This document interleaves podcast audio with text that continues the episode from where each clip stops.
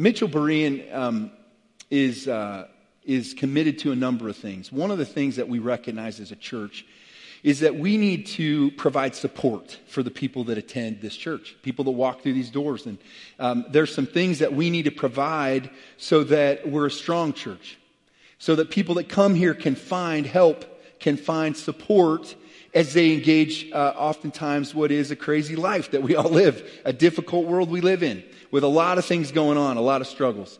And so we want to provide that support. And so one of the things that Mitchell Berean Church believes in is that we believe in circles. We believe in circles. We want to provide circles for the people that come to this church. What does that mean, Pastor? Well, this is what it means. Um, we're sitting in rows today. All right? And rows are good because rows allow us to learn. When we sit in rows, uh, if, the, if the preacher's doing a good job on the weekends, then we learn something, right? And, and we're, uh, we move along in our walk with Jesus. But what we recognize is that groups or circles is really essential for our church and the people who attend here to grow as well. It's important that we sit in a circle and we look at each other and we get to know more than just to say hi, how you doing on a Sunday or a Saturday night, and uh, you know, in a in just a very shallow touch with each other. But we need to go a little deeper. We need to get to know each other a little bit more.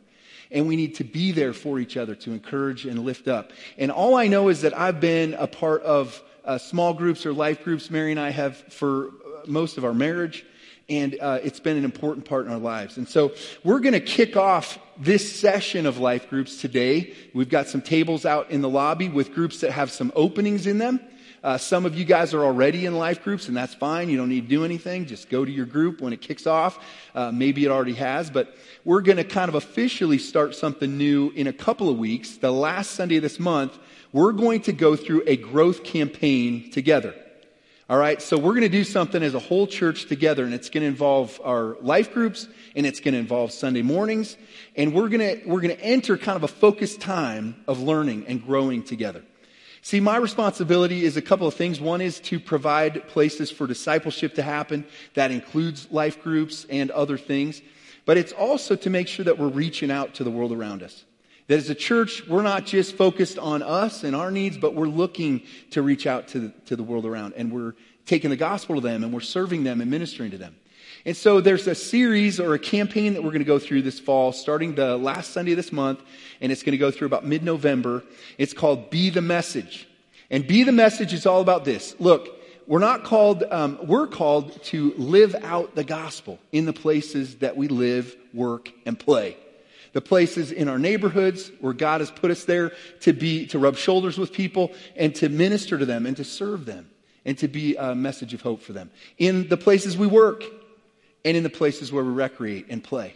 And so those key areas, it's so important that we learn to be a, a, witness for Jesus. And that doesn't mean that we're preaching at people, you know, we're beating them over the head with the Bible. That's not what it means. It means that we're living out our faith that we're actually caring and, eh, for and loving the people around us. And so we're going to be starting that. Again, we got a couple of weeks of, of life group signups, and then we're going to go into that uh, campaign, and we're going to do that together. It lasts about seven weeks. And I think you're going to be encouraged. And so I just ask you um, to pray about that and be ready for it. And one of the things we want to do to prepare ourselves, to prepare our hearts and our minds and to get ourselves kind of unified and connected together is we've got these nights of worship that Ken and the worship team have been doing for uh, some time. In fact, the first time that Mary and I visited uh, Mitchell Berean, uh, when Byron and Amy Holsworth contacted us and said, "Hey, you should think about coming, uh, you know, to this church." Maybe Mary said, looked on the calendar, looked at the website, and found Ignite Night of Worship. She said, "Let's go." So we just kind of came on a whim, and let me tell you something. It was powerful. We felt the presence of God. Uh, it, was, it was so well done by the worship team, but, it, but more than that, we saw a church that is worshiping and is listening to God and is, uh, is on, you know, on track with Him. So it was powerful. So I want you to know if you haven't experienced yet, man, put it on your calendar. This Friday night, let's come and worship together. Let's get our hearts and our minds unified and aligned uh, around where God wants to take us. I'm going to tell you something. Uh, since Mary and I have been here, we recognize something really, really important, and that is that God is at work in this church. God is at work in His church. I know we're going through a little transition, and I know there's some things. Yeah, Miss Jackie, that's for that. He is. He is. Listen, uh, we're not floundering around. We're not lost. look, we got a job to do. We got a mission to accomplish. There's things for us to do. So let's get together. Let's move in the same direction. And I know that God's going to continue to speak to us and use us. So be there this Friday night. Um, if you have a Bible, why don't you grab that? If you look in your, in your phone, on your app, your YouVersion app, wherever you uh, look at the Bible, why don't you turn to Acts chapter 2 and find verse 42. Um, I want to dig into this idea I'm calling this morning um, uh, community. Okay, so it's together uh, is the title of the message, and then community. Um, how to how to live out community. You know, the book of Acts. The kind of the context is you probably know is it's the story the beginning of the church. It's the story of when Jesus, after he had walked this earth, after he had died on the cross for the sins of the world, after he had come back from the dead and appeared to his followers and sort of uh, demonstrated to them that he was alive, he then commissioned them to go out and reach the world. Then he went back to heaven. And he said, Listen, I'm going to send a comforter, the Spirit, the Holy Spirit is going to come and he's going to indwell you. He's going to live in you and you're going to be baptized with the Spirit so that you'll be able to live for me and then you're going to be witnesses for me in the world. And so the book of Acts is just this story of the movement of Jesus that became so powerful that it really reached into a lot of the world very quickly, just through these uh, leaders and through this, uh, this little church that started in Jerusalem.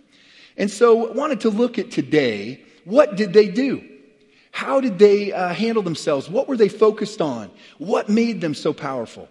And I think it's important for us to dig into this as we look at this idea of togetherness or community, Christian community. And so, what did this early church do? Well, let's read this, um, this verse together. And th- uh, there's four things in here we're going to look at two of them this week and two next week. But Acts chapter 2, verse 42 says this Then they devoted themselves to the apostles' teaching and to fellowship and to the breaking of bread and to prayer. These are the four things that they devoted themselves to. They, they made sure that they did these things together no matter what. They didn't let anything get in the way of these four things. And it's key. Like I said last week, I'm a simple guy and I like simple lists and simple things that I can understand. And here's four things that I think we can dig into. We can all understand and we can get lined up uh, on these four things. So, what are the things that they were devoted to? The first thing that we see in this verse is they devoted themselves to the apostles' teaching, or they had a shared source of authority. They had a shared source of authority. They were all listening to the same uh, commander. They were all reading the same book. They were all following the same guidelines or the same leaders. So important if you're going to have a group of people move forward uh, together and accomplish things. And so this group did. They were led by the apostles. So who were the apostles? Well, the apostles, who were the leaders of the church at this time, after Jesus went to heaven, started off as the 12 disciples, who were just fishermen and blue collar guys that followed him. They didn't know a lot when he picked them. They were kind of uh, uneducated, a little rough. And Jesus picked these guys and he said, Come and follow me. And they literally lived with him for three years. They traveled around, they got to see him uh, interact with people, uh, got to see him heal the sick, to, um, to teach when he taught the masses and, uh, and, and, you know, communicated the truth of God to people. They got to watch him as he interacted with the challenge of the Pharisees and the religious leaders as they questioned Jesus and tried to trip him up. So they watched him do all of this. So they learned who Jesus was and what he was about. And so now, as this new church begins, the apostles become an authoritative voice. They become the ones who are teaching and who are leading this uh, group of people, this new movement. And some of them uh, authored works that made it into and really became the New Testament that we have today. Some of them wrote accounts of Jesus' life. They recorded the story of Jesus so that it would be preserved and passed down through the generations. And so we have Matthew, Mark, Luke, and John because of the testimony, the witness of these apostles. We also, some of them wrote books of, uh, to educate people to deal with different issues. We have uh, John's writings, 1st, 2nd, 3rd John, and the Gospel of John. And so he did some work to make sure that the people of his day understood uh, what the truth was and what they should follow. and so, um, because God has preserved these things for us, we can sit under the apostles' teaching today as well, right? We have a New Testament filled with their writings. It's been protected for us and preserved. And, uh, and it's something, it's a resource we really need to take advantage of. But as we meet together in community, we're going to listen to the apostles' teaching. We're going to listen to the inspired word of God. It's going to be the authority that speaks to us. Um, 2 Timothy 3.16, Paul is writing to a young pastor and he tells him the power and the uses that Scripture has. this is what it says. All Scripture is inspired by God. It is useful to teach us what is true and to make us realize what is wrong in our lives. It corrects us when we are wrong. It teaches us to do what is right. God uses it to prepare and equip his people to do every good work. So, scripture is powerful. It's useful for us to be trained and to have our lives corrected. Uh, we just took our daughter, Annie, youngest daughter, to. Uh, you bringing that for me, sir? Thank you. Appreciate that. All right. Getting a little scratchy up here. Um, we just took our youngest daughter, Annie, to college, and we had a moment where, and over the last year, she graduated high school and kind of went through her senior year, where uh, she began to articulate some really good things. You know, you invest in your kids and you, you try to, sorry kids, but this is how it goes for parents. Some of you in here. You raise your kids and you hope they get it, right? They hope that some of it sticks and that, man, when they go off on their own, that they have what they need to make it. And so, um, so Annie, as she's moving through her senior year, she's trying to decide what she should do. What am I going to do after college? And um, she began to express this uh, desire, this conviction to grow in her faith. And, and she said, Listen, Dad, um, you know, my sister in law, uh, her brother's wife went to this little college up in Estes Park. And she said good things about it. And so Annie began to talk about that. Well, um, during that senior year, uh, Annie had a really good friend that she went to youth group with at times. And her friend uh, came to her youth group. And, you know, they were good buddies. And so um, they began to talk, this friend and Annie, about what was going to happen. And Annie said, I'm going to go to this Bible college up in Estes Park. And her friend said, Listen, we need to go to school together. You should come to school with me. We can go to church together.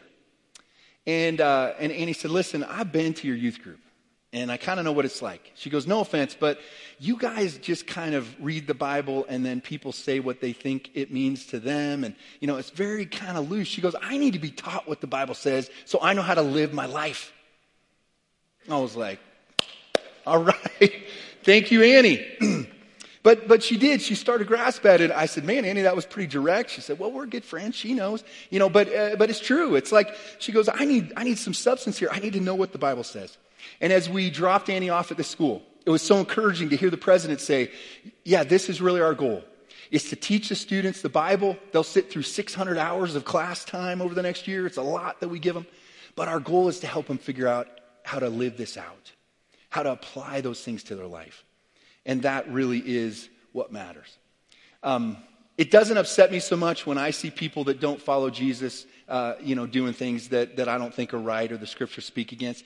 You know, what else are they going to do, man? They're not following the same rules that I am. They're not following the same instructions I am. But it is discouraging to me and sometimes concerning when I see Christians doing things that are outside of what God's will is. And they either don't know or don't care. And I go, man, listen, uh, the scriptures are important.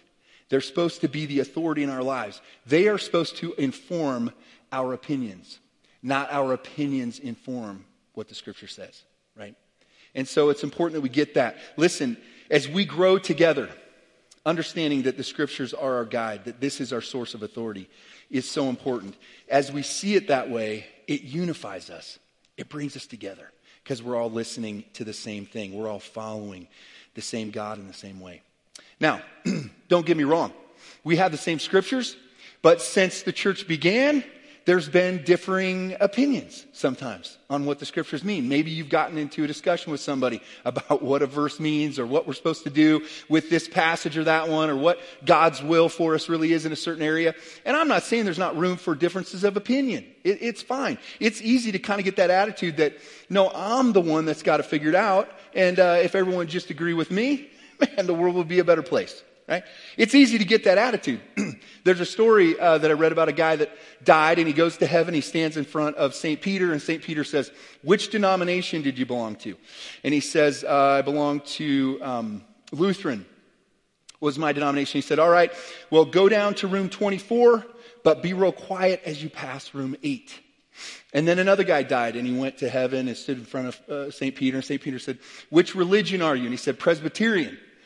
And uh, St. Peter said, Well, go down to room 11, but be real quiet as you pass room 8. And finally, uh, the last guy passed away. He goes to heaven, and then St. Peter says, What uh, denomination? He says, Methodist. Uh, go to room uh, 35, but be really quiet as you pass room 8. And the guy goes, Listen, I understand that you're segregating us into different rooms based on what church we belong to, but what's the deal with room 8? Why do we got to be so quiet? And he said, Well, the Baptists are in room 8, and they think they're the only ones here. okay. It's easy to get that attitude where we say, I've got it all figured out. I'm right. Uh, one of my coworkers used to have this sign on his desk that said, you know, I could agree with you, but then we'd both be wrong. Yeah. Listen, we need to have a conviction. Understand that the scriptures speak to us. They're a source of authority. We're not imposing meaning on the Bible, but we're trying to understand what God has for us there. But we need to do it with some humility. Unity is very important as well. In this, uh, in this passage in Acts, in this verse, the second thing that the believers were devoted to is they were devoted to fellowship. So they had relational unity. Relational unity was kind of the second key component. This word for fellowship in Acts 2:42 is really the Greek word for it is koinonia. Now koinonia has this idea of contribution, participation, sharing. It's an invested relationship. It's not a casual one. This is one where I'm engaged with these people. I'm investing in their life. They're investing in me. I'm participating in what's going on. I'm sharing what I have with them at times. And there's this shared relationship. This is a key component to Christian community. It's so important for us to experience this. Um, there's some keys to what fellowship should include, and these are found in Scripture. These are a few of them. Our fellowship should be focused on Jesus. Our fellowship should be focused on Jesus. When we get together in a life group, when we get together as believers, Jesus needs to be the center of what we're doing, what we're talking about. And, uh, and in Jesus actually promises to join us when we gather together. In Matthew 18 20, Jesus said this For where two or three are uh, together, gather together as my followers, I am there among them. So when we gather together, we have the presence of Jesus, and we need to remember that. It needs to be a focus for us. Our fellowship should uh, provide support for each other. Galatians 6 2 says, share each other's burdens, and in this way, obey the law of Christ. Uh, it's, it's so important that as we go through life, we're going to face difficulties, that we have the support that we need. Mary and I were a part of a, a life group or a small group years ago, and uh, the church that we were going to, and we led the group. And there was a number of people that joined one year, and one of them was a gal named Cynthia. Now, Cynthia was probably in her mid 30s. She had two girls, and uh, she came alone to the group because her husband, husband wasn't a believer, right? And so she would come be a part of our group. And so we began to get to know each other, and we went through group together for about a year. And at some point, I think between the end of that year and the beginning of the next, next year's, uh, you know, group, she got a tough diagnosis. She found that she had cancer, and it was, it was bad. And so she began to fight that. And of course, because she was a part of our group, man, all of us as a group gathered around her to support her and help her through that and, uh, and, and just to be there for her. A very difficult time, obviously, for her. Uh, and um, along the way, during that time, I got to baptize her. Uh, her commitment to Christ was strong. She did not waver as she struggled with that difficult disease. And it came to the point, sadly, that uh, she passed away. And this was hard for us, but I'm just telling you, as a group, man, it pulled us together and we were there for her. We walked through that together. And as hard as it was, I wouldn't trade it for anything in the world. And uh, she had asked me to do the funeral. Um, she had some of her family that weren't believers. And so at the funeral, she said, Pastor John, make sure that you share the gospel. And so I did. And I had everyone bow to pray. And uh, I said, Listen, if any of you want to trust in Jesus as your Savior today, just lift your hand up. And her mom is sitting on the front row, lift her hand up. Um, it was powerful. Listen, we need support. we need support. I can't handle everything in this life. I'd like to think I could. Um, You know, I might send you the message that I can handle it, right? But, but I need support. Since I've been here, Mary and I have received so much encouragement from this church. It's just been incredible in our lives to be here and to be in this community. We're so thankful for it and for you. And so many of you have reached out just to, to give a word of encouragement, to lift us up, to say you're thankful that we're here. It means so much. We need that support. Our fellowship uh, should be an example to the world. As we gather together, Jesus said this Your love for one another will prove to the world that you're my disciples. And evidence to the world that we belong to Him, that we're different, is the fellowship that we have together, the love that we have together. Um, lastly, our fellowship should be unified. Acts 2 uh, 44, just a couple of verses after the one we're focused on this morning, says this All the believers were together and had everything in common. They were unified, right? They had this sense of oneness and they were headed the same direction, following the same leader and listening to the same teaching. Jesus wants us to have this unity. It's so important that we uh, work to foster it. We all have watched, uh, you know, the, the, the Huskers as Coach Frost has come on. Last year, you know, there was some conflict, right, on the team. There's some players that didn't like him, didn't want to play for him, didn't agree. I remember seeing other players get up, you know, and say, listen, if you don't like this team, go find another place to play. Like we're following Coach Frost. And it was good to see that, but it was a difficult time. This year, things have improved in that category a little bit, and there's a little more unity. Um, coach uh, Herm Edwards, which you guys may have seen and heard of, is a pretty fiery, colorful coach. He used to coach in the NFL. Now he's out in Arizona coaching college football. But he used to say this the players that play on my team play for the name on the side of the helmet, not on the, for the name on the back of the jersey, right? And so the priority is listen, we're a church following Jesus. He's the name on the side of the helmet. We're a part of his team and we're going to work together. What I think and what I want has to take second place. It has to be more important that we're unified together. Ephesians 4 1 through 4, one of my favorite passages in the scripture, talks about how we can achieve this unity. What is it that we need to have and do and practice together? Um, this is what it says, verses 1 through 4 of Ephesians 4. Therefore, I, a, prison, I, a prisoner for serving the Lord, this is Paul speaking, beg you to lead a life worthy of your calling. For you have been called by God. Always be humble and gentle. Be patient with each other, making allowance for each other's faults because of your love. Make every effort to keep yourselves unified or united in the Spirit, binding yourselves together with peace. For there is one body and one Spirit just as you have been called to one glorious hope for the future. There is one Lord, one faith, one baptism, one God and Father of all, who is over all, in all, and living through all.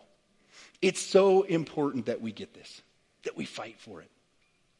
Unity can be tough. Listen, I've lived with the same person for almost 30 years, and it's a woman, right? So she's opposite of me. And I know I don't ever get on her nerves, but because I'm perfect. But, but she gets on, right? We, we irritate each other a little bit. We want to do things a little differently. It can be tough when you're in relationships for a long time. Trying to get along is something that we have to fight for. We have to work at it. We have to continue to foster that good relationship. We got to forgive people for the irritations. We got to learn to let things go, not make such a big deal out of it. I remember hearing a comedian, I think it was Sinbad, a little marriage advice, but he said, Listen, if it's not worth divorcing over, then keep it to yourself. okay, that would affect our homes a lot. Um, sorry, that was just a bonus. But here's the deal in our, in our community, in our church, as we work together, that we are unified, that we're working and fighting to stay connected. The devil would like nothing better than to get us fragmented. When we're fragmented, when we're irritated at each other, when we can't, and we don't want to see that person, I don't want to talk to them, it drives me nuts. That kind of thing breaks down the power that we can have together to move in the same direction to accomplish the mission that God has for us. We got to stay focused. Um, there were, there's a story about a family that wanted to uh, get into ranching, and so they're from New York, and so they bought some land out west, and they, they moved out there, got some cattle, and, and one of their friends came to visit and he said, Hey, he asked the, the rancher, what did you decide to call your ranch? And he said, Well, we had a little bit of trouble. See, I liked the, the Bar J. And my wife liked, the, liked uh, Susie Q for a name. And then one of our sons liked the Flying W, and the other one liked the Lazy Y. And so we ended up calling it uh, the Bar J Susie Q Flying W Lazy Y Ranch. And he said, Oh, so, but, but where's all your cattle? And he said, Yeah, none of them survived the branding.